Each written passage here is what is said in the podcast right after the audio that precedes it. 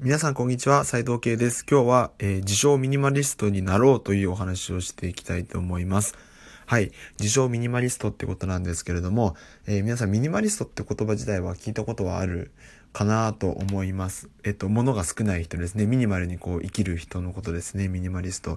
まあなのでこのラジオトークもですね、基本的にはこう大学生であったり、若手社会人っていう、まあ僕と同じくらいのですね、僕は今、大学卒業して、新卒で、まあ、大手地銀に入ったんですけど、1年半で辞めてフリーランスとして活動をしている、24歳なんですけど、同じような世代とか、もしくはまあ大学生っていうところにターゲットを当てて、いつも発信をしているようにはしているんですけど、この今回の内容もですね、自称ミニマリストになろうっていうのは、大学生だとか若手社会人にですね、それこそ聞いてほしくて、もうすでにもう俺はミニマリストだぜっていう人に向けては、別に話していないのですね。まあちょっと興味ある方はぜひ聞いてほしいですね。自称ミニマリストにこうなるべき3つの理由みたいなのを今日話していきたいなと思ったんですけど、きっかけはですね、そもそも実は本を一冊読んで、それから物を減らそうっていうふうに思いました。その本がですね、佐々木さんって方でミニマリスト、いわゆるミニマリスト界では有名な方で、この僕たちにも物は必要ないっていう本なんですけど、調べとけばよかった。世界何カ国だか何十カ国で発売されていると。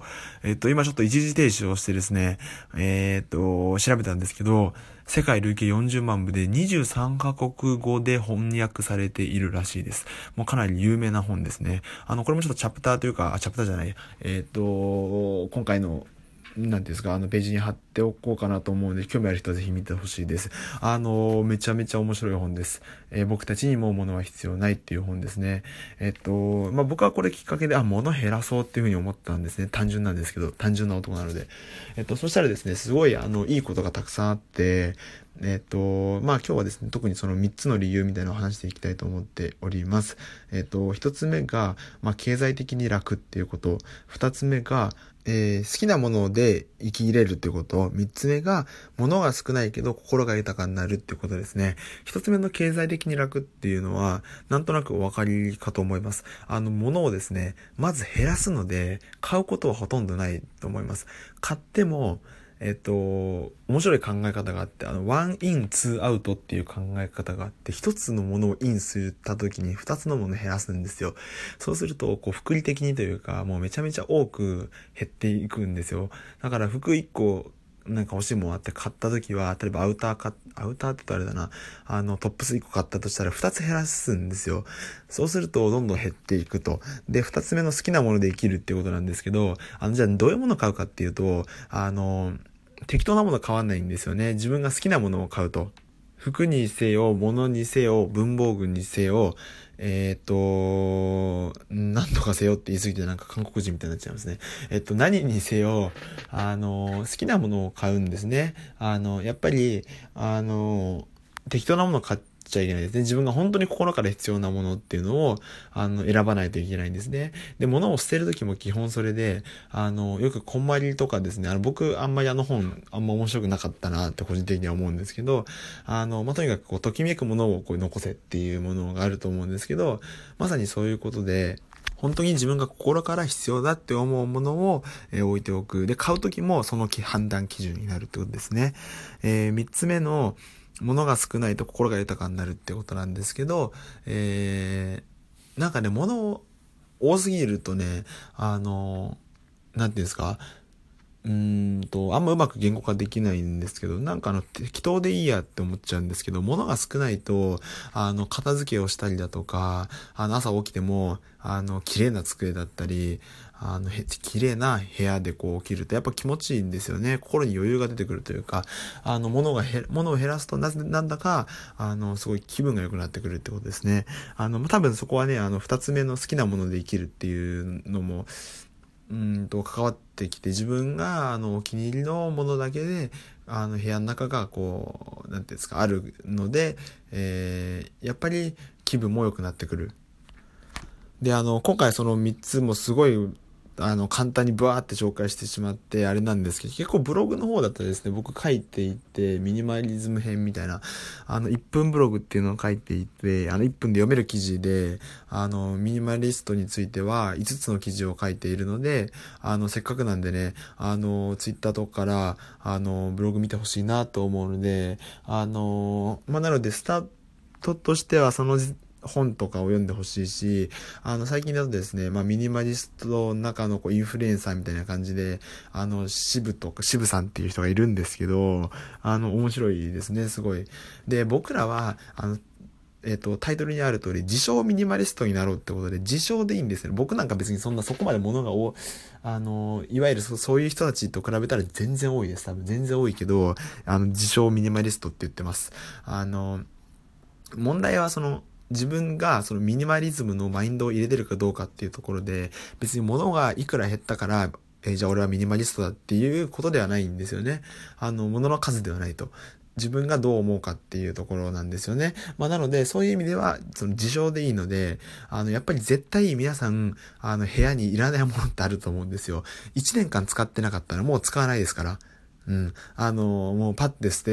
るべきなんですね。よく断捨離言いますが、僕も断捨離もう10回くらいやりましたね、断捨離。もう本当に断捨離してんのかって話なんですけど、10回くらい、捨てました。うん。もともとそんなにね、めちゃめちゃ多いっていうわけではなかったんですけど、何回も時間を重ねて減っていきました。で、僕はですね、大学卒業するときにその本に出会ったんですけど、もう大学1年生の時から出会ってればなーっていうすごい思います。紹介してくれたのが仲のいい友人なんですけど、もっと先に言えやっていうね、ことだったんですけど、大学生の時から、やっぱ一人暮らしって、やっぱ大学生の時なんかね、一回ファッションにはまるんですよね。なんでかわかんないけど、めっちゃ買いたくなる時があって、今思えば、それも経験っちゃ経験なんですけど、そんな買わなくてよかったので、そこに使うお金はもっと別のことにお金をみんなと遊ぶだとか、本を買うとか、そういうことにお金を使ってればなーってすごい思って、たりもしたんですけど、何が言いたいかっていうと、一人暮らしを特にですね、してる大学生なんかは、物を減らすといいなと思います。すごい。もう物を減らすって言ってもですね、なかなか減ないので、先にやることは、なんていうんですか、ベッドの下とかに、もうベッドも僕いらないなと思ったんですけど、そんな話はいいとして、箱をまず捨てるんですよね、箱。しまっていくものがあると思うんですけど、あれを、そもそも捨てちゃうとですね、中に入ってるものをどうにかしなきゃいけないと。そのもの自体を減らすのもいいし、他に入っているところからいらないものを捨てて、で、空いたスペースにそれを入れるというね、すごい、なんていうんですか、博打的なやり方というか、そんな、やり方でいいのかってことなんですけど、いいんですよね。いいんです。最初にもうロッカーをまず捨てるってことですね。ロッカーを捨てる。そうすればですね、部屋がどんどん片付いてですね、掃除もしやすいし、やっぱり部屋にいるとグダグダしてしまうんで、片付いてる部屋だと、なんだかやる気が出てくる。じゃあちょっとランニング行こうかとか、今日くらいは、頑張って、授業に行くかとか、授業に帰った後もですね、バイトまでちょっと時間あるから、勉強すっかとか、そういうマインドになってくるわけですね。そうすると、どんどん人生が好転していくと。で、よくよく考えたら人生良くなったきっかけってなんだろうと思うと、ミニマリズムにあったんだ。自称ミニマリスト名乗ってよかったっていうことをですね、思うかもしれないと。っていうことなのでね、そんな大きな言葉期待しなくていいのでですね、ちょっとぜひ騙されたと思って、ミニマリストっていうのを自称ミニマリストになってほしいし、ミニマリズムっていうのをぜひ知ってほしいと思います。まだですね、僕たちにも物は必要ない。めちゃめちゃいい本なので、Amazon のリンクをね、載せておきたいと思うので、ぜひ興味ある人は、見てください。またですね、このラジオトークいいなと思ったら、またいいねボタンとか、あと Twitter のフォローですね、ぜひよろしくお願いします。感想を述べるところはあんまりないかなと思うので、Twitter で、DM とか、ツイートとか、ハッシュタグできればいいですね、ハッシュタグ。